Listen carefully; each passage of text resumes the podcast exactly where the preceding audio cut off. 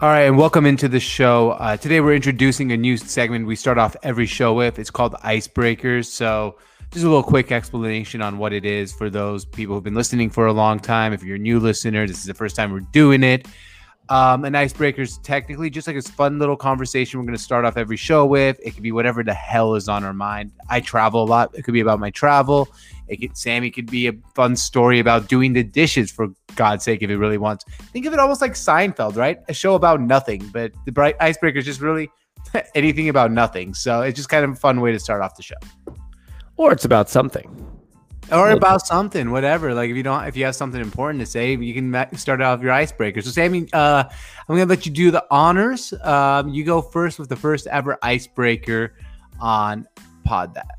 I got two icebreakers today. Um, so we're gonna go. I'm gonna give you my first one. We'll get to yours, and I'll do mine. But my first one, as everyone knows, it's getting sunny in Seattle. Uh, George and I are both located in Seattle right now, and it's the sun's coming out. We're enjoying the nice new weather, and of course, this is why White Claw is coming out with its new brand or sub brand called Surge. It's called White Saw White Claw Surge.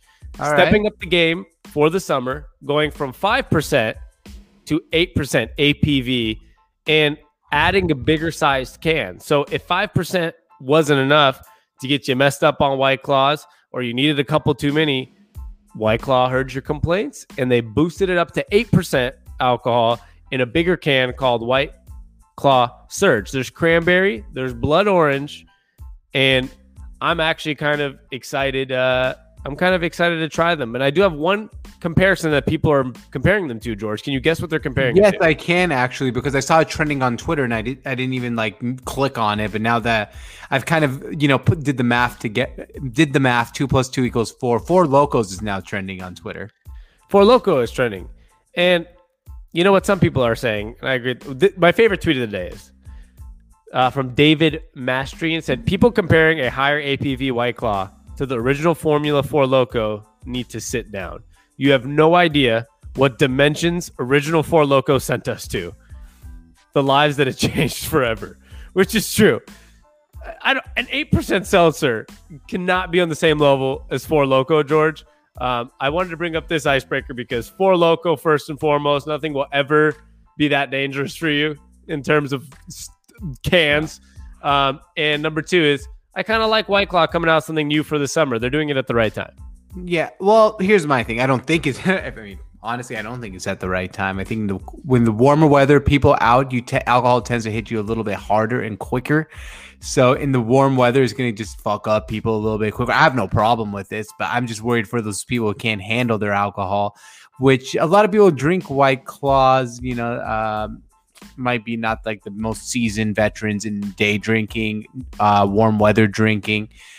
And I, but we are Sammy. So like, I'm not worried about my safety. I know that instead of knocking down five White Claws at in you know three four hours, I might have to only knock down three at what? Awful take. One of the worst takes you ever had. People, people, no, the, George. Guess you know who's smarter than you at marketing? White Claw. There's a reason they're doing it at this time. It is. Oh no, no, no, no, totally. B- business wise, it's a fantastic move. I'm just worried about how people handle their alcohol. I said that they released it at the best time. And guess what, George? Wise, yeah. drink seltzers in the summer. And guess what, George? Not everybody's a lightweight. So I think it's actually a great idea. And you know, most people drink a lot of White Claws, right? You can have four or five of these. I'm sure most people are fine. Most people drink a lot more than more than you do. But you do have to agree, right? Like that the warm weather and uh, hot weather outside sweating, dehydrated, gets you drunker faster, right?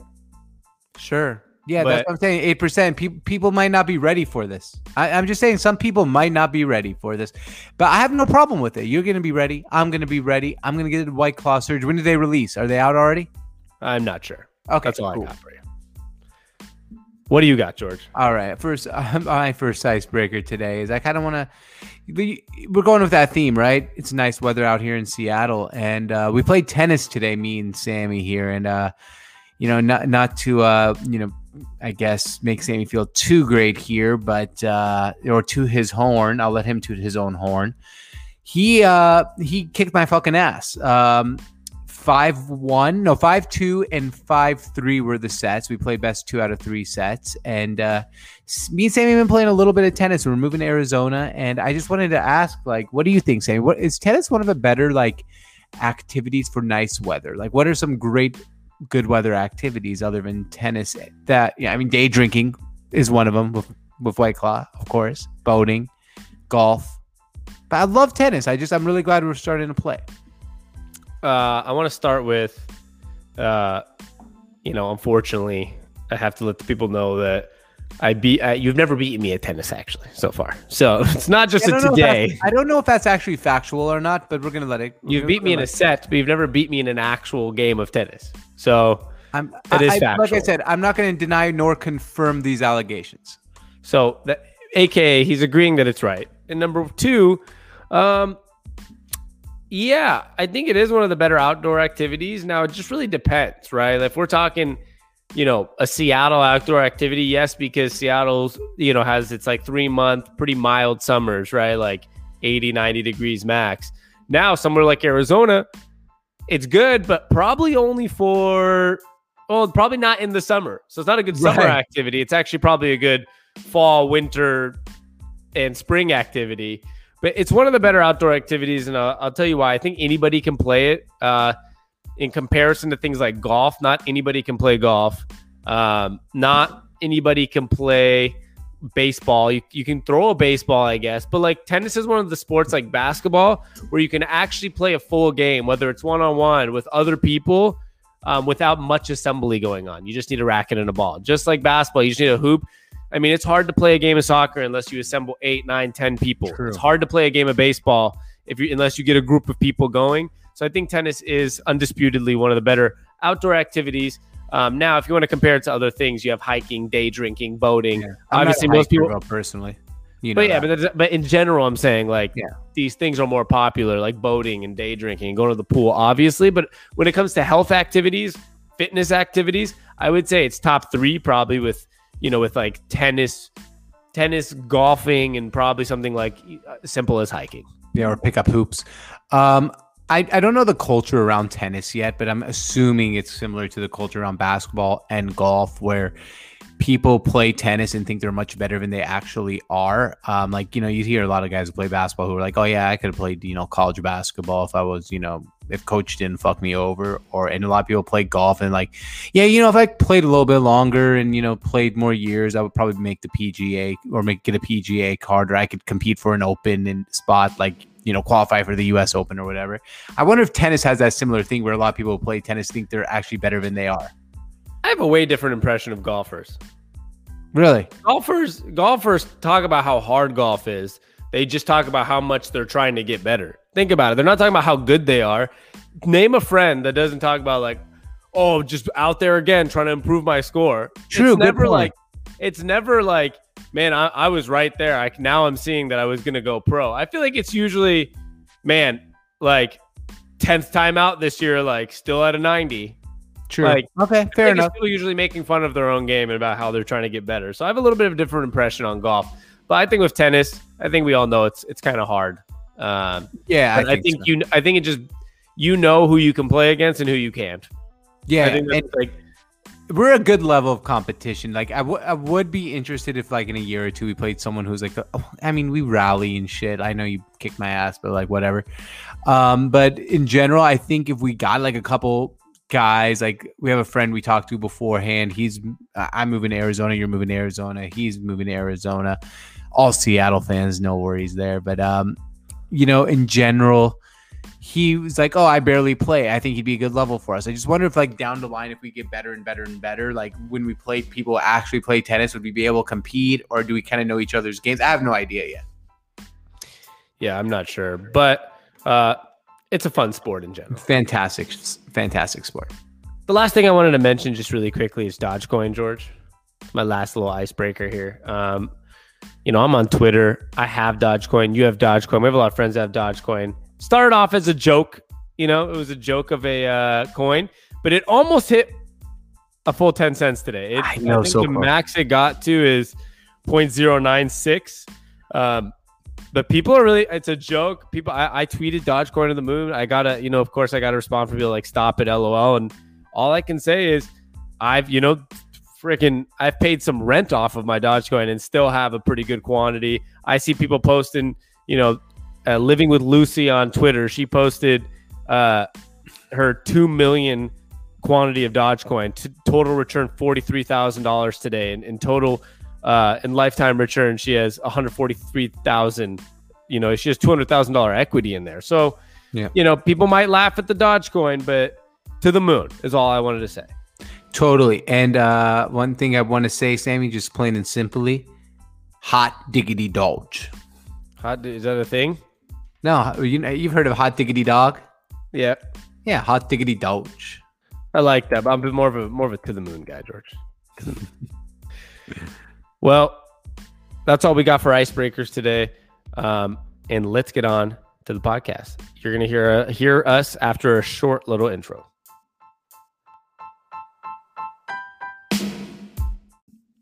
All right. After a quick little icebreakers, we do want to introduce ourselves. I am Sammy. And with me is my big brother, George, and welcome into Pod That. We're just two brothers talking sports, and uh, we have a little little touch on Seattle sports, a little extra, and we're doing that today. Um, it's going to be a purely Seattle podcast after our icebreakers. Now, um, we're going to be doing the most disappointing athletes in Seattle sports history. So join join along. Hope you guys enjoy. Let us know if we missed any. Um, you can find us everywhere at Pod That P O D That. Um, you can find us on iTunes, Spotify, everywhere you go, and it's brought to you by the Sports on Tap or the sportsontap.com. And for our Seattle brand, you can find us at Sant Seattle, S O N T Seattle on all pro- platforms, George. And uh, are you ready to get onto this show? All right, we are doing the most disappointing players in Seattle sports history and George has the list, and I think we're going least the team with the least, right, George? You said the Seahawks or the Sonic. Sonic. Sonic. And then we're going to end with the Mariners, who probably have the most disappointing players um, in Seattle history. So let's get on I think the list. list. What do you got? I think the list of uh, players that pleasantly surprised us as Mariners is probably shorter than the list of players that have uh, disappointed us as Seattle Mariners. Probably, unfortunately. um, and actually, the team with the least is the Kraken. But uh, as a Seattle sports fan, I'm, I'm, I'm telling you, I have a feeling the Kraken are really going to overachieve uh, right away. I mean, hockey does that with the, the expansion draft, gives you a chance to do that. But I have a good feeling about the Kraken's first season, couple seasons. I mean, you, you should. If they don't, that means they have bad management. They're pretty much handed a silver plate to to succeed in hockey. I mean, we saw the Vegas Knights in their first year make it all the way to Stanley Cup. You literally, if you have a good GM, from everything I've read, if you have a good GM, you're handed a silver plate to have a good season in your first year. Maybe not make it to the Stanley Cup, but to overachieve. So hopefully they don't, you know, follow Mariners lead. Hopefully they follow maybe a little more of recent Seahawks lead. Seahawks have actually had a pretty good franchise in general. Oh, absolutely. All right. So we're going to start off with the Seattle Supersonics. Uh, look here, the Sonics had a lot of players that actually didn't disappoint, other than big men. It seemed like I'm gonna just give one honorable mention real quick here that almost made the list but didn't was Kendall Gill. We traded for him to the Hornets uh, to be like that guy, the third fiddle after Kemp and Payton. He didn't do shit. Um, he was actually a bigger cancer to the team than anything else. Him and Payton didn't get along at all. We traded him back to the Hornets for Hersey Hawkins. And the first year we got Hersey Hawkins as Hawkins. As Hersey Sonics. Hersey Sonics as a third fiddle to Payton and Kemp. We made the NBA finals. So Kendall Gill, like he put up a lot of stats. He was good stats, bad team guy. Um, he just didn't really help us out overall. So he and you know, he's part of that team that collapsed as a number one seed because of chemistry to the Denver uh, Nuggets in the first round of the playoffs. Can't lie. You went much longer than I thought you would on a honorable mention. So yeah, so that's Kendall I'll leave it. At, I'll leave it at that. All right. So we're gonna kind of work in um, reverse order here. My first guy is Jim McIlvaine. Um, you know, he's one of many Sonics big men that uh, got a big deal and uh, did nothing but disappoint us. And Jim McIlvaine kind of was the final straw for Shawn Kemp wanting out of Seattle because he got the money that Shawn Kemp thought he deserved, which he did and McIlvaine uh, did shit for us. Um, if you want to look at their uh, his statistics, which I don't know why they gave him money. He was averaging two points, two rebounds. He came to Seattle, had a career year his first year in Seattle. It's actually his career year. Most minutes, um, most points, most rebounds. He averaged 3.8 points per game and four rebounds. So for a guy that's basically taking Shawn Kemp's spot, I would say he's quite a disappointment. Yeah, um, that's a Wally Walker trade, and uh, Wally Walker was like ended up being kind of a hated GM. He kind of helped destroy. Kind of. What's that? Is it kind of? Have you ever watched Sonics Gate? It's yeah. basically about much how much he's hated. Yeah, Wally Walker's f- fucking hated here in Seattle. So yeah. All right. Uh, the next Be like guy, uh, Jack, which we'll get to. Jack, however you say. Sigma. How do you say? How do you say Jack? The Mariners GM, Jack Zaren. Uh, I can't oh, say it's that. not the Sigma, like Ja- Jack Jack Z. Grinick. Yeah, Jack Z's Wally Walker. They're probably the comparison, right? It's a very good comparison, actually. Uh, the next guy on the list is Vin Baker, not because he was a disappointment as a player. It's just because he he replaced a legend in, in Shawn Kemp, and sometimes you when you replace a legend, you kind of can have a disappointing uh, finish. And he was pretty good, but then he signed a seven-year, eighty-six million dollar deal that he never really lived up to. And back then, that was the max, right? I mean, you couldn't get more than that. So he was one of the highest-paid players in the NBA. He battled alcohol alcoholism he battled depression and uh, i don't even know i don't know if he even finished that contract for us uh, we i think we shipped him out of town before the contract even finished Uh, he might. I mean, let, let me say why he's not a disappointment to me. I think we this one. This is the one that I knew I was going to have a little rebuttal on because for me as a kid, you know, being young in that time, I do remember Vin Baker as one of like kind of a Sonic staple for a couple years. I mean, he was there from '98 until 2002, so I do remember him as a little bit of a staple. And in his first year, he was an All Star in Seattle, averaging what was that? He averaged 19 and 8. So it's hard for me to completely call somebody a bust uh, when they did make an all star team and had some success.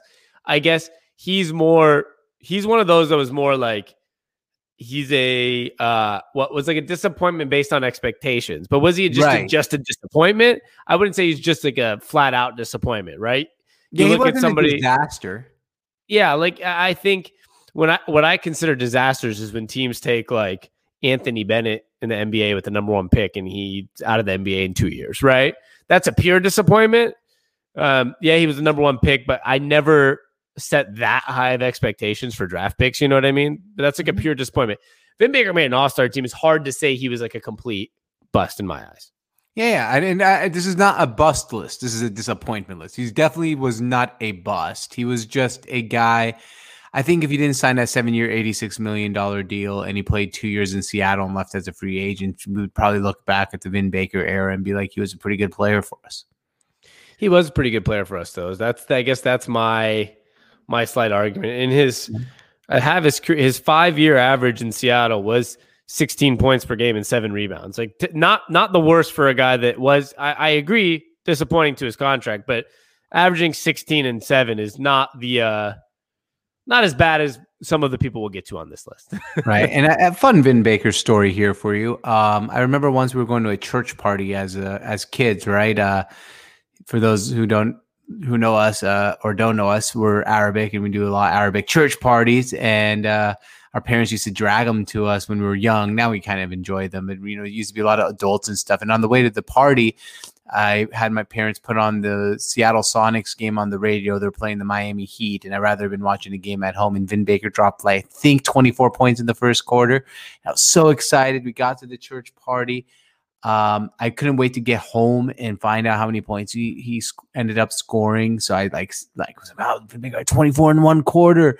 So I got home, turned on Sports Center, waited, waited days before the internet uh, had you had good access and all that. Waited, waited. He ended up with 28 points. He had like four more points the rest of the game, I believe. That's exciting. Yeah, it was like to, like I actually got home at like 2 a.m. and I was like, oh, I gotta find out how many points Vin Baker scored. He had 24 after one. So you, you just another disappointment is what you're saying. Yeah, so maybe that's why I have him on this list. I got some better stories for you. Um, no offense to your story there, but uh, I thought I thought there was gonna be some crazy ending, and it just was that he scored two more points.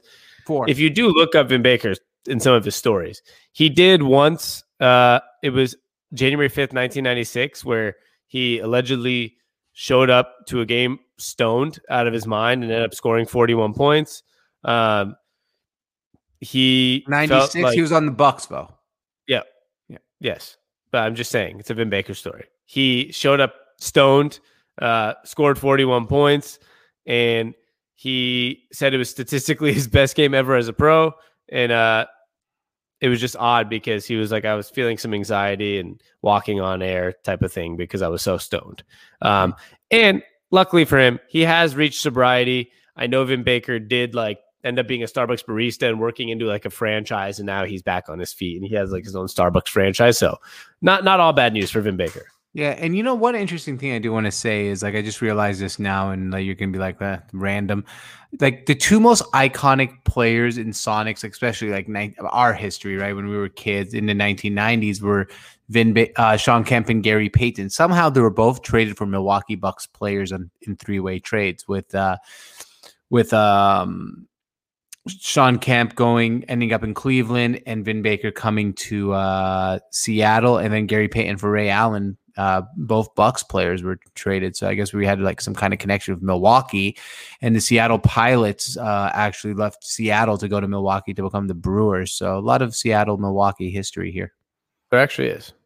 There actually All is. right. Um, next guy on the list, uh, we'll make this one quick, is Calvin Booth. Six years, $34 million, came from Dallas, I believe. And he was just another big man that couldn't do shit for us. He he was trash. The the Sonics had a long list of big men's with the the um who was it? Eddy Curry and Jerome Yeah. James and Calvin Booth. A lot in that uh a lot in that era. Yeah, f- fair. good thing though for us. We weren't dumb enough to give Jerome James the money after he had his big series against San Antonio. The New York Knicks did us a favor and outbid us for like forty million dollars and gave him the, the contract. We were trying to give it to him though. Yeah, it was. Thank God we didn't. But we we did have a long list of. I know we're gonna. I left one out on purpose. As I know we're getting to him. I don't know if you had Yep. Jerome James or Eddy Curry on the list. Uh, Nope. Assuming not. So I wanted to add those two big men before we get to this big man. I'm just gonna say it. Robert Swift. Yep, wanted to add that was the last one on my list. Robert Swift was a piece of shit. just to keep it straight. to keep it real, man. Yeah, he was a piece of shit. I mean, go look up stories after his career. We don't even have to talk about his career because there's like literally nothing. I don't have it. I can't even remember a Robert Swift on the court moment. There's so many bad off the court moments. I mean, he, I- I'll get to some of them. I, I can tell you the sad story of Robert Swift because you had Robert Swift, who was seven one, right? Came out of came out of high school. He bypassed uh bypassed college, so he was supposedly, you know, like he was literally a high school drafty, and he went fifteenth, fifteenth by the Sonics. Yep. Um, he, I, I guess, first of all, bad sign is he attended three different high schools, so he probably should have known, right? Uh, that he was not going to be that he was not going to be, you know, I don't know. He couldn't even stay to the same high school. He was selected by the Sonics with the 12th pick. Actually, sorry, he was projected 15th, 12th pick. He signed a three-year deal worth 4.4 million, and um, his parents had just filed for bankruptcy for the second time, and he took care of his family buying them a house Wow. and man. he was this project himself. He ended up playing only 16 games in his rookie season. Second year, played just 47 due to an injury. Um, during his third preseason, tore his ACL and missed the entire year. And then in 2008, he tore his meniscus. And then remember, life after the NBA, he was out of the NBA quick. It led to arrests and foreclosures. He ended up trashing this house. Um, he, you know, he, him and his girlfriend had a, a son, and he had to pay five thousand dollars per month in child support. I think he eventually went bankrupt. Um, and when he remembered he had that house in Issaquah, I believe, he Mhm. refused to leave that. And when they went there for the foreclosure, it was littered with bullets in the wall, like maggots in the sink, piles of dog feces, pizza boxes, beer cans. And Robert Swift was not only an NBA bust, but he was an NBA bust that led to like a unfortunate like life bust story. Yeah, I mean, he was kind of like the last one, right? I mean, I mean, part of the NBA wanting to put a rule you can't draft guys out of high schools because of people like Robert Swift. Like they're like, let's put these guys in one year out of high school so we get some more data on them, some more information on them because people like Robert Swift uh, really fucked up to say the least. But here's my question for you: What do you think is worse? Is, is it worse to like get a guy like Robert Swift, first round pick, 12th overall, who busts? or sign Calvin Booth to a six year and six year, thirty four million dollar deal? Would you rather like because you said Swift made four point three million, Booth was six years, thirty four million. But which one's worse, to sign the bust or draft the bust? Uh, sometimes I say draft just because when you're drafting, I guess I have less expectations of a draft player, drafted Yeah, player. So it's kind of hard. You have more expectation of a guy that's already produced somewhere else and then you sign them or produced on your team. But the thing with the draft, I think the draft depends on how high in the draft. I don't know. That's hard. Robert Swift was a Yeah. top 15 pick, so that was a very big disappointment for me. I'd ra- that's more disappointing for me because it went so far north, right? Like you, South. it, it- or so south, so far south that he, I don't know. I mean, like his life became a bust. But usually, I would say it's definitely when you sign a player to a fat contract. Yeah, that's how I feel too because of the money situation. Now, I guess if you're the number one overall pick, that's a different story, right? Like the number one pick of a draft, if he's a disappointment, that's worse than signing Calvin Booth to a six year, $34 million deal. Yeah, Right. right. that's true. All right. Um, all right. That's my Sonics, guys. I don't know if you have any one I, I forgot that you wanted to mention, but those those are my Sonics. I think that's all I got. I Obviously, there's probably somebody before our time, but I'm not interested in really. You remember like the guy from North Carolina, Forte or whatever he did was the first one to like go down in the Kardashian curse. Um, he was kind of a disappointment. He was really good. Joe Forte from North Carolina. yeah, but he, I don't think he was big enough. Like, No, no, he was. He was like the 29th pick of a draft. Like he wasn't big enough, but just wanted to mention him. yeah, I think we've probably covered most of the Sonic players I can remember. I'll bring it up if I think of another one as we go here. But he, he those, those were, I think the for me it was really the big men, right? The Vin Baker. Right. Then you go to like uh, Calvin Booth, Jerome James, Eddy Curry. Um, oh, who was that one guy? Oh, there's one more big man I was thinking of. Um, and then you have Robert Swift and different things. So uh, the Sonics have had some very disappointing big men.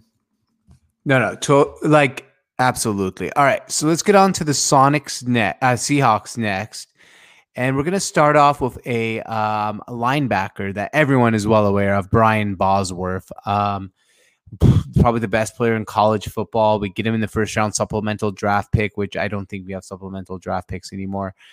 Um, he was supposed to be the next big thing, right? I think it was on the cover of Sports Illustrated, and nicknamed the Boz and his career was just shit. Um, he was just never any good, and he I, I don't know where he is now. He was super famous till today, just because Brian Bosworth was so good in college. It's like a Tim Tebow of linebackers, but this guy's a badass and not like super religious or anything like that. No, but you said something. Uh, Tim Tebow of linebackers. I do know that he was. If you, I watched the Boz uh, documentary, Thirty for Yeah. Thirty. There, it, there was some Tim Tebow to it, where some people did not think he could survive in the NFL. Um, and I think that wasn't based on talent, but his was more based on like attitude problems and Right. whatnot, right? right? So, but Tim Tebow was based on like, oh, I don't know if his style fits. So it was very interesting disappointment because it's like Tim Tebow. It's like Ryan was- Leaf might have been a better uh, example there. what? Ryan Leaf. Yeah, but Bosworth, I don't think like went to jail multiple times like that. No, no, I'm just talking about like attitude. Yeah, but here's the difference. Ryan Leaf got picked what number one, number two. Too.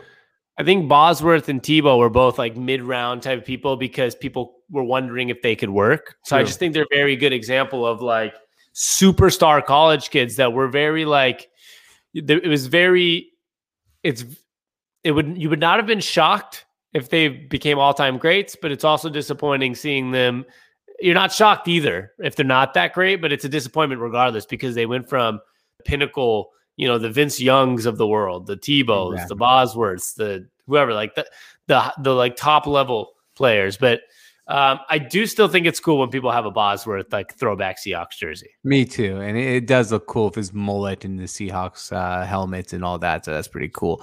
The next guy, 1991 first round draft pick, uh, the Seattle Seahawks selected at quarterback, the original, um, God, I'm, I'm blanking on his name, Brock Osweiler, six foot eight, Dan McGwire. And they labeled him our quarterback of the future. He ended up playing for the Seahawks for three years, threw for 745 yards in 12 games of two touchdowns and six interceptions. Uh, only 17 so, picks. Only 17 picks later, the Atlanta Falcons uh, drafted a guy you may have heard of called Brett, named Brett Favre. So you're telling me it did not work out very well? No, Dan McGwire did not work out too fantastically for the Mariners. I Seahawks. Well, damn. Or for the Mariners in that matter too. Could he never played for them.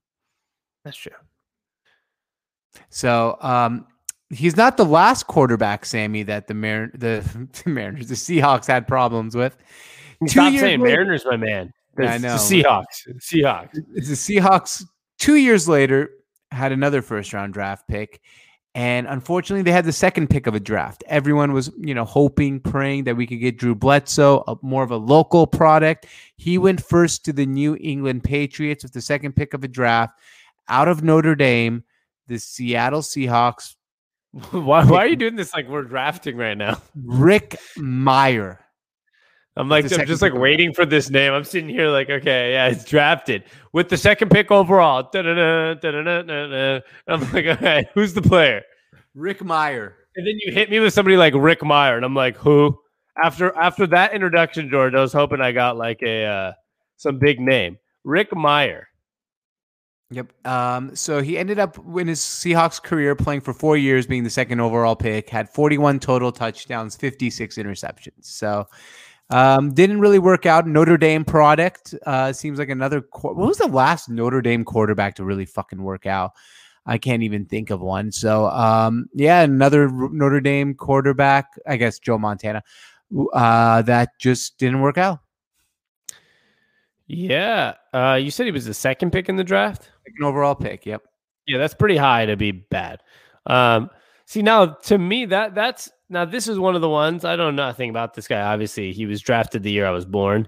Um, and but when you draft a quarterback with the first or second or third overall pick, like you're it's you know it's not like drafting russell wilson in the third round this is the guy you're expecting to be your franchise quarterback for 10 15 20 years right um, so this one's probably it depends what era you grew up in for us it's maybe not the most disappointing one on the list but i'm sure there's somebody that if you were you know in your 20s during the 90s, like he could go down as one of the more disappointing ones for somebody that was, you know, in the middle of their 20s and we took this guy at number two. Um, I could see that being some people's, you know, biggest disappointment. Yeah, I totally agree, man. Um, the next guy, Jerramy Stevens, was a first round pick. Sometimes you forget that Jerramy Stevens was a first round pick. Yeah, we had a couple people say that on our. Uh, I know we tweeted out like I, uh, like I said at the beginning in the intro, if you guys go to at Son Seattle, it's our Seattle account um, on Twitter or any platform. But I tweeted it out. Who's your most disappointing um, Seattle player? And I think we got a few people that said Jerramy Stevens because um, he was supposed to be like wasn't he supposed to be like the Kyle Pitts of this year's draft? Yeah, I was thinking the same. One of the best words. tight ends. Like he's supposed to supposed to be one of the best tight end prospects ever. Yeah, and he just I mean, he was just another guy who was just a piece of shit. Um, got in so much trouble so many times at UW too. They kind of just put that, you know, uh, what they say, swept that under the rug, and then gets drafted, gets in trouble in the NFL, and never could really last. And uh, sometimes, man, I think Jerramy Stevens being a local product needed to go somewhere else. Um, maybe getting out of the environment of the people he knew his whole life maybe going somewhere where you know he could be not around the people that he kept getting in trouble with um, might have helped him out. Yeah, I think he, like you said, he's probably just he was around the wrong people. Probably being a native, um, and you already knew that he, you know, was going through some stuff. And I know that he ended up getting a couple DUIs, spending some time in jail. Um, he was in celeb he was in some high profile celebrity relationships. I don't know if you remember who he was married to. Um, yeah, I think they're still ma- married, right? Hope Solo, or they divorced? Yeah, they're not married. I think they were married. They got divorced in 2015, I believe. Oh, okay. Um, so he was married to Hope Solo, one of the, I would say, one of the more famous all-time U.S. women's soccer players, right?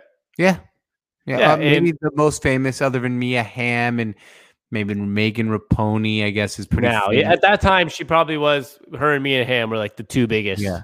of all time. Exactly. Um, and you know, it's interesting because he had this big, you know, celebrity profile to him for a tight end, especially right. Marrying Hope Solo, he was a big name coming out of college, and it all kind of just went downhill, which was very unfortunate. He was supposed to be something big, and he, you know, my memory, George, of Jerramy Stevens, and maybe it's because I was young, 06, um, was the Super Bowl. I remember well, it was a non-call pass interference in the end zone where the ref bumped into him. Was it him? Yep. Right, it was him. The yeah. ref bumped into in the end zone in the or, Super Bowl. I think did he? No, I think he did. He, uh, you might be right, but he might have also caught the ball, and then they called it a phantom holding call, and it came back to, and he made like a really long pass. Um, Could be wrong about that too, but I think you're right about that pass interference. It was one of the two. Yeah, one of the two. Seattle um, drops ball after catching flack. He dropped one. I don't know. No, he did catch that. one in the end zone. I think that got you're right. That did get called back, and he did drop one right after. I think as well. But I, that's what I did remember. He was he was a prominent part of that Super Bowl. Yeah, I mean, because he had talent, right? He was that all world talent, just a, a no world brain. Um, Aaron, oh, hard. Aaron Curry next. Okay, I have something to say about Aaron Curry immediately. All right. Uh, for those don't remember, the linebacker um, he's supposed to be, yeah, he's supposed to be the next big thing as well for us. The, uh, this happens for every team, so it sounds kind of like a lot of disappointment, but this happens to every team. Like every other year, you're gonna have a couple bad draft picks. Um, but he is actually a current assistant with the Seahawks. So I want to start this with Aaron Curry is actually he's had a better career now as a coach than as a player and he's been a great part of the Seahawks organization despite being an on-field disappointment. Fair, yeah, and I'm glad for him too because uh, from all accounts, he was never like he was a hard worker. He just never panned out. Yeah, uh, and, uh, you know, n- nothing off the field, which is good, didn't no, do anything bad off the field. Last but not least, and you might not remember him. Many Seahawks fans might not remember him. Remember Grant Wistrom? No. He played for the Seahawks after signing a huge deal as a defensive end from the uh, St. Louis Rams. He's like that blonde guy, like God, man. I guess yeah, with the like with the curls. I know you're talking about curls. He signed a huge deal with us and never did shit, and then we had to end up uh, cutting him. Did he? What do you mean by he didn't do shit though? So I'm trying to pull up the uh, thing I read all about Grant Wistrom's time in Seattle here, if I can get to it. Um, let's just say he didn't have a good time in Seattle. Um, we had to end up cutting him before his contract ended. Even um, he just wasn't very good for us. Well, another bad signing. another bad signing. Um, honorable. Right. Well, we- uh, he had a six-year, thirty-three million dollar deal. Um, and he got 11 sacks out of those that six years deal, basically. Yeah, not great. No. Um, honorable mention. I, I, I want to get your opinion on this. Does he deserve to be on this, or does he not deserve to be on this? Julius Jones. Remember this. Dallas Cowboys running back came and signed with the Seahawks. Um, kind of shared the back platoon in the backfield, replaced Shaun Alexander. Um, never really did much for us. Well, if I don't remember who he is, probably deserves to be on the list.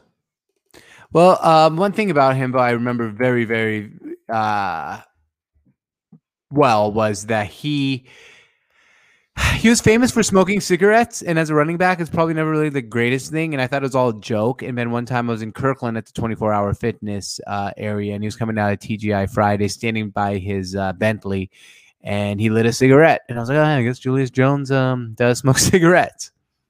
Yeah, probably not great for a running back. No, no, no. So I mean, yeah, not the greatest thing. So that those are my Seattle Seahawks. Is there anyone I left off the list you think you want to mention, or we all good there? No, uh, they have a list of guys that I wouldn't consider disappointments, but they were disappointing at the same time. Like, yeah, the Jerry Rices and the Terrell Owens when we signed these old guys that just weren't good. But you can do the same with the Sonics. Like the Sonics signed Patrick Ewing, but like we should have known better, is what I think. Right, head, rather than so being disappointed. that it was like mm, okay, whatever. Like you should have known better. Yeah, like it's like I will saying- say, I will say Matt Flynn might be a disappointment, but that's only because Russell Wilson was so much better. But Matt Flynn I think he was gonna be a disappointment. I was gonna I would say like he probably wasn't gonna live up to that contract. The fact that a rookie came in and beat him out, and it's no rookie, no simple rookie, obviously, it's it's Russell Wilson. But the fact that he so easily got beat out by a rookie, that rarely happens in four preseason games. Um, I'm gonna say Matt Flynn was a slight disappointment. All right. Uh, one guy people kept mentioning, I do not believe he, I mean, he wasn't good, was Koren Robinson. Remember him? Wide receiver? Wide receiver, yeah. But I don't, I mean, he was the seventh overall pick in the draft or ninth overall pick. I mean, he didn't really live up to that, but he was an okay player for us. Yeah, it's fine. I don't need no honorable mentions, George. All if, right. if you if you think he's disappointing, tell me he's disappointed. Because like these guys, I don't know. Like, you know, there's so many guys you can consider disappointment. Like this list could technically be hundred people. You know, exactly, yeah. so So if he they're just- not really a bust, like for us, like eh, they're not a bust, they're not a must on our list. that that is true. That is All a right. perfect analogy. All right, perfect. Uh, next is the Seattle Mariners. I do want to mention a former Seattle Mariner, uh, Alex Rodriguez, has purchased the Minnesota Timberwolves. I guess he had to sign it in the thing that he won't move the team to Seattle or anywhere uh, for that matter. Um, but I did find So did Clay Bennett. so So, did, Clay- yeah, so did Clay Bennett. So maybe there's a chance he can redeem himself. But the former Seattle Mariner, Sammy, I know you just tw- uh, tweeted this out earlier, but um, the first overall pick for the Timberwolves said uh, had some interesting things to say about Alex Rodriguez being the new owner. That was a really that was a very I'm gonna be honest. That was a very uh ESPN trying to like what's it called? Uh Teaser? teaser and a bad one, George. I'm sorry. Why? We keep it we keep it real on this podcast. He had some very interesting things to say. He didn't have anything interesting to say about Alex Rodriguez. I thought it was interesting. No. You, see, you can't lie to people like this. George try, George's trying to be ESPN on here. What, what the, with teaser. No, dude, come on. He doesn't. he Tell you, doesn't I have find it interesting. I like when you I- tell me I don't. I on. thought it was interesting. I'm just gonna let you know. People aren't gonna be able to hear either one of us if you yell over me when I'm talking. And you said he has interesting things to say about Alex Rodriguez. Okay, it- That's a lying statement about Alex Rodriguez. There you go. Not about Alex Rodriguez. Yeah, you want to read it because I didn't. I was trying to like have you pull it up. That's why I kind of said it Oh, like that. he said, I don't know who that is. I know he's going to be the owner, but I don't know anything about baseball. Do you think he's telling the truth or not that he doesn't know who Alex Rodriguez is? Um, probably telling the truth. He's 18 years old or 19 years old, and maybe really doesn't watch baseball. But uh, it'd be pretty shocking if you actually don't know who Alex Rodriguez is. Yeah, I just He's was- actually, and he's also he's also known as a funny guy. Like, Oh, Anthony he- Edwards is. Yeah, like he's the Yeah. jokester. Like he, you can literally go on Twitter and like find all these like funny interviews he's done. So Cool. there is a chance he's just messing around, right? True, true. Ho- Hopefully, he becomes a Seattle Supersonic one day, not Minnesota Timberwolf. Pretty crazy to think though. 19 years old, playing in the NBA, and says, "I don't know who Alex Rodriguez is." Yeah, but he, He, didn't have anything. Like I told you, though, he didn't have anything to say about Alex Rodriguez specifically. Yeah, I like how he said, "I don't know who he is. I don't know nothing about baseball." So you, you do now. you- Well, but maybe he just found out who he is. Yeah, he probably knows who he is now, and that, that'd be funny if you actually had to go look him up though, because like, come on, dude. Exactly. All right. So uh, to the Seattle Mariners. All right. Th- this is a very very long list, so this can go on forever. Um, so I'm gonna kind of like go down the list. Let's play a game here. You tell me if he's disappointing, if you have more to say or not. We're gonna start off with first one overall. Kind of the reason we thought of doing this podcast because he's now having Tommy John surgery out for the year. James Paxton. Uh, I put him as disappointing because of the injury history. Uh, do you find him disappointing? So you want to do this because there's too many to like just list out. Dude, this list is so long. Like, if you have someone you want to talk about, tell me. This is like, there's so many guys on this list.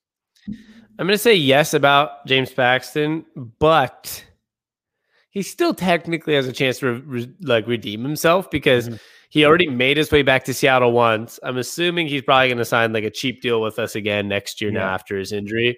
So if he has one healthy season like to the end, he's really not a disappointment. Because if you compare him to the other prospects that we had during his time, he's been the most successful out of all of them.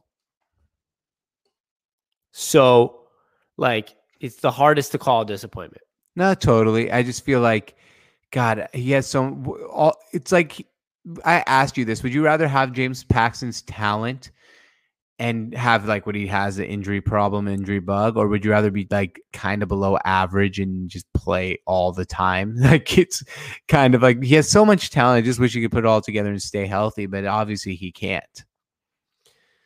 Yeah, uh, it's kind of it, he's a disappointment. Let's be honest, right? Yeah. Because if he was healthy, he was like the. I saw a tweet was like he's the biggest Cy Young or bust. Uh, like he's the biggest Cy Young or bust. Or sorry, no, Cy Young or injury talent like in the league. Like he's literally either like oh he can be the Cy Young, or or he's out for the year. Like Yeah. then there's not a lot of guys that are that in between every single year.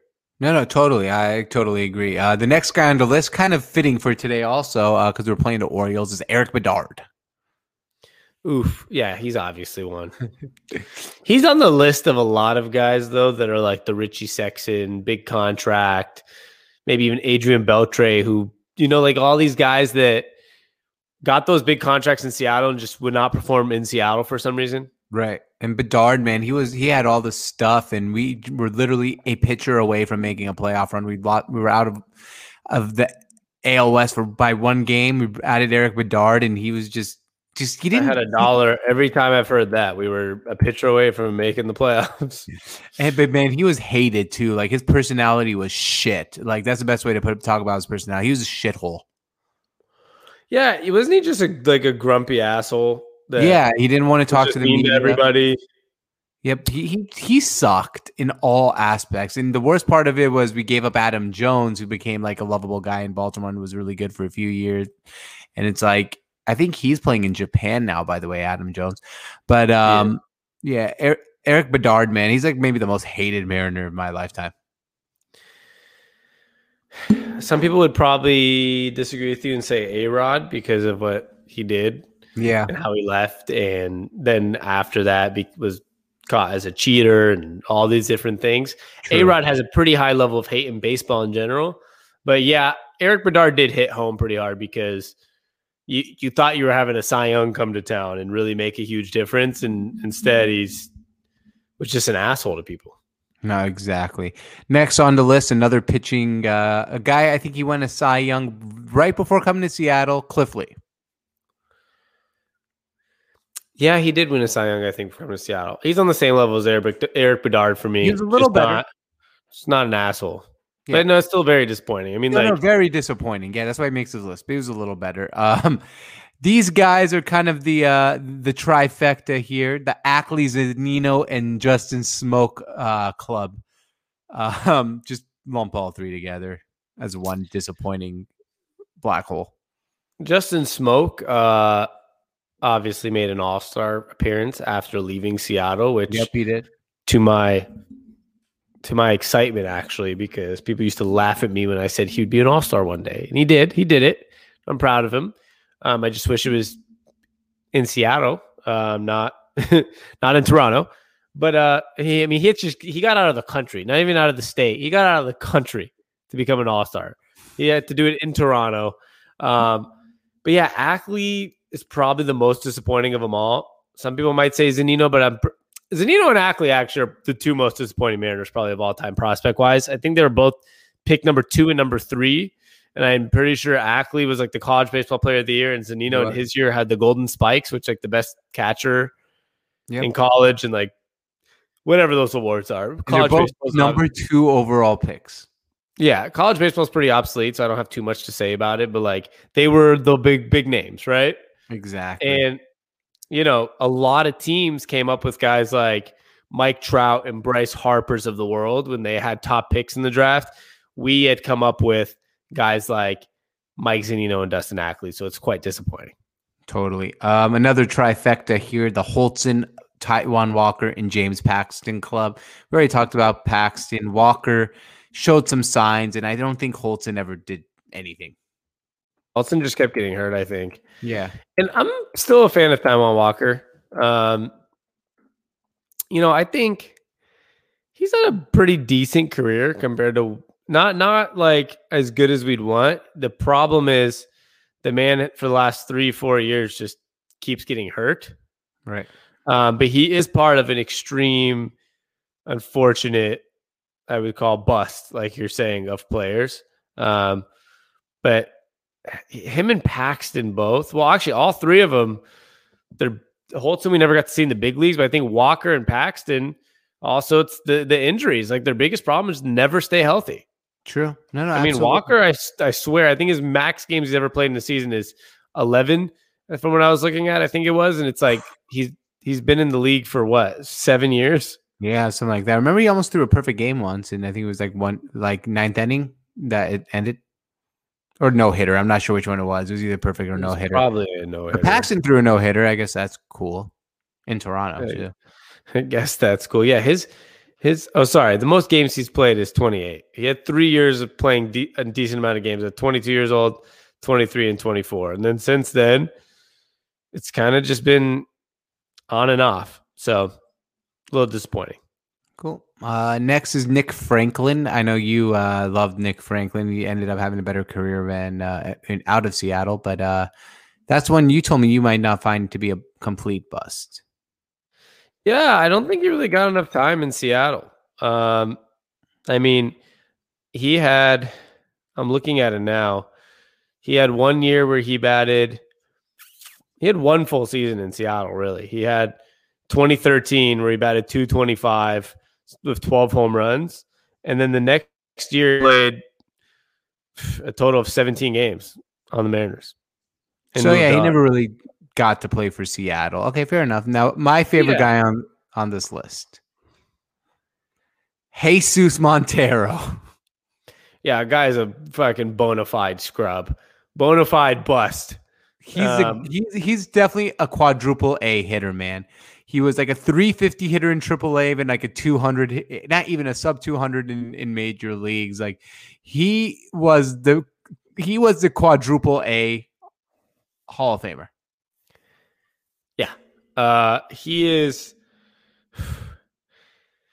he might have been a bigger bust than we even talk about because of the feeling of like he was supposed to I don't know what the best way to put it I is. think he was the number one prospect in all of baseball.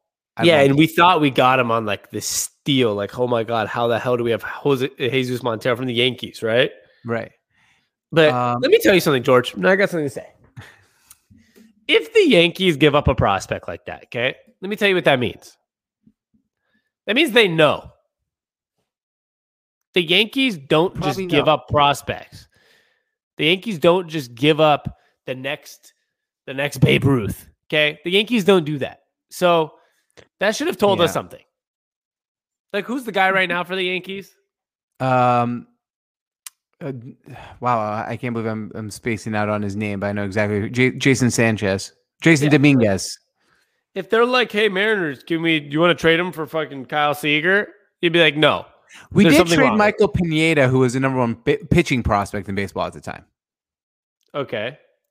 And uh, still, so that's actually a great example, my friend. You know why?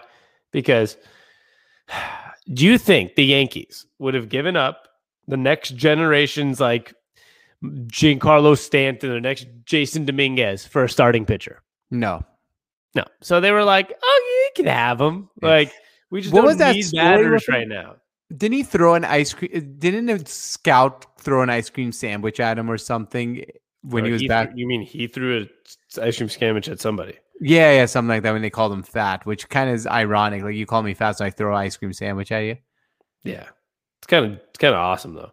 I he know. he probably is in the Hall of Fame of like being a dick. Yeah, but he he really did hit like 350 in AAA, like for the Rainiers, and he was like on fire when he comes in. It's like sub 200. Like he's a quadruple A All Star. Yeah. Uh he he was one of those who was who was somebody else like that I'm thinking of that was like in like he was in when he was doing minor league stuff, he just kills it and then I don't know who I'm mm. thinking of, but it, that that makes him even more major disappointment because every time he, I think it was Mike Zunino, wasn't it? Every time Mike Zunino went down, like he'd hit a couple home runs and Yeah. Zunino was another guy who's just a fucking monster in AAA. Yeah. So Oh, Franklin Gutierrez used to do that shit too. Yeah, but And he, he would come to man- the big leagues. He had health issues, I know, but he'd come to the big so leagues and he would. I think we're a little glitched behind. yeah, we we uh, we he had a couple of health issues, but he was one of those guys that would always come in and like hit ten home runs and then like fall off, and then go AAA, come back, hit ten home runs, fall off. But he did end up with a lot of health issues, so unfortunately. Exactly. Well, next guy on the list, um, he wasn't around for too long. We signed him to a big deal as a closer. Jose Mesa, remember him? No. Now he used to just blow leads like it was nobody's business. Um, you don't want to look up Jose Mesa; it's just bad, bad vibes. So I restrain anyone from uh, getting down that rabbit hole. The next guy on the list is one that I told Sammy is pretty random. Uh, brother of Nomar Garciaparra, Michael Garciaparra. Uh, we got him with the, as a first round pick. He never made the major leagues. So if you told me we got him, like I think we picked up Kyle Seager's brother, Justin. Not Yep. obviously not Corey Seager. That'd been been nice if that was who it was. But we picked up Justin Seager, and I think that was in like the like 30th round or some shit, right? Yep. So it's like, oh, fine, cool. Didn't work out. But it like I like the theory of getting Nomar Garciaparra's uh, brother, right? Like giving him a shot. But like, was he supposed to be good, or was was he supposed to be a first round guy? Yeah, yeah. So here's here's I'm going to read a couple things for you um, from a website. I don't think he is still around because he hasn't updated it since 2012. It says SeattleSportsHell.com. So shout out to SeattleSportsHell.com. Um, Michael Garciaparra, first round pick. This was a guy we seemingly drafted on name alone. I mean, Nomar was a great player for Boston. How could his brother not be so great? We took him as a shortstop in the first round, and to make matters worse, David Wright was drafted two picks later Oh, really? by the Mets. Yeah. Wow. Well, fuck. Michael Garciaparra. All right. Um, Rich Aurilia, we signed him from San Francisco, I believe, and he was great in San Francisco. f- Fucked for us, and then not sucked, fucked, and then went out back to the National League, and I think hit 40 home runs at like next year. You can look up his stats. It was like outstanding how bad he was. No, he, he was in Colorado, which you never want to sign a Colorado Rocky guy. Comes to Seattle, can't hit, and leaves us and can hit again. Yeah. Uh, no comment. Don't even know who he is. So Hey, I remember. when I don't know who they are, that tells me they're not as big of a bust as we think they are. You know what, Sammy? Let's look up Rich Aurilia's numbers because I think it's out. Like I remember him so vividly when I was young because like we did sign him like to a huge deal. All right, so at San Francisco, he played for San Francisco the year before we signed. He was okay. So 2001, 37 home runs. Can I just stop you for half a second? Because I'll tell you why he's not that big of a bust. He played 70 games on the Mariners. Yeah, but we signed him to a contract. He was so bad we had to just ship him out of town. He wasn't that bad. He batted 240 with four home runs. Like he batted 240. That wasn't even his worst season, I think, in the MLB. So I don't consider it that big of a bust. And when you ship him out of town, you don't have his contract anymore. True. You're right. We got to save there. How about Richie Sexson? Would you call him a bust or not? Him, yes, because he was supposed to be what would like this next. God, he makes me think of one other guy. Who was the guy that always hits home run on Baltimore that did the same thing? Like couldn't hit home runs at Safeco recently. Recently. We got him from Baltimore, you said? Mark Trumbo. He reminds me of like Mark Trumbo. Oh my God, yeah.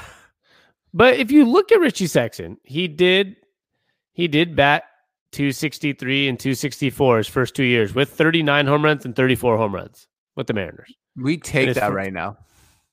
Yeah. And so bust, no, but was he a slight disappointment? I'd say I don't know, man. I think he because of his bad ending, like a bad last two years, it feels like he was a bust, but I think we've seen worse. I think we've seen worse when it comes to guys like Mark Trumbo, for example, like hits 50 home runs for like two straight years, comes to Seattle, has like worst year ever, and then he went back to Baltimore and hit 50 home runs the next season, right? Yeah. Something like and then that. you had Adrian Beltre here, who was just an average player for some reason here, and then goes to Texas and then goes into his 40s, batting like 325. wins an MVP after leave, leaving Seattle, I believe. Or At an older age. Top three. Yeah, so Richie Sexson, I'd say is a disappointment, but I would say that we've seen worse. Okay.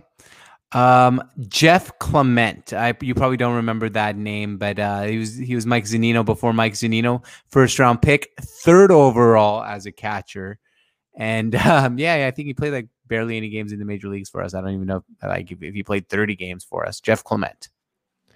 Uh, I, I've heard about how much of a bust he is, but I don't have much to say. All right. I'm going to put two more guys and I'm leaving the one guy for last. Sean Figgins uh, for his contract. I think Chone. Chone. Chone Figgins. Because I think he spelled it C H O N E. Yes, he did. They used to call him Chone Figgins. Yeah. Uh, he was definitely a bust.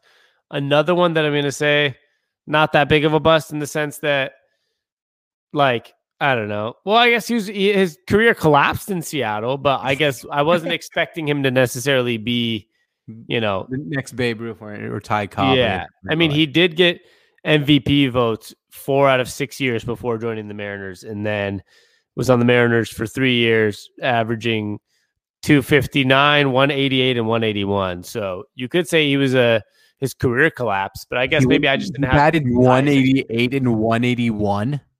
Yeah. Oh my god. All right. Um, Drew Smyly. Remember that name? Yeah, Yeah, he never made it. yeah, he's not good. Yep. And last but not least, and this one I thought was interesting because he did have a good career after leaving Seattle. Another guy who had to, as you say, leave the country. He had to go to uh, Canada. Brandon Morrow. Yeah, he became a very good pitcher, right? Yeah, but for the Seattle, he wasn't a very good pitcher. Yeah, see, this is one of those guys that I think I'm going to defend as well. Because if I remember correctly, it wasn't as bad as we thought in Seattle. I think it Right, it felt wasn't. bad. I think it felt bad because of his success elsewhere. We also must consider the man was 22, 23, and 24 years old during his time in Seattle. Um, he never had an ERA over, you know, 439. He had a year where he went let's see here this one he went three and four with a four three four i guess the biggest issue is he really didn't get that many games in in seattle uh Well, we tried to make him into like a closer reliever or whatever, and really, he kind of did really good as a starting pitcher in Toronto. I feel like, and I think we just had him in did. the wrong role. he became a he had one very good season i think this is the one remembering was 2012 three years after leaving seattle he went 10 and 7 as a starter with a 296 era Yeah, sub three is always great. So I left him for Yeah. last because, yeah, but we should have started him. Like I kind of wish like we gave him a chance as a starting pitcher. Maybe it would have been a different story. but we didn't No, we Um, did not. You're right. i want to finish off of somebody else because Okay. i'm very passionate about adrian beltre in his time in seattle because george adrian beltre okay he when he was on he was on the dodgers okay yep. So this is what this is what Adrian Beltre did in his career. At 21 years old, let's start there. He batted 290, then 265, 257, 240. Oh, 25 years old on the Dodgers. 25 years old, okay? Batted bats 334 with 48 home runs and finishes second in the MVP voting.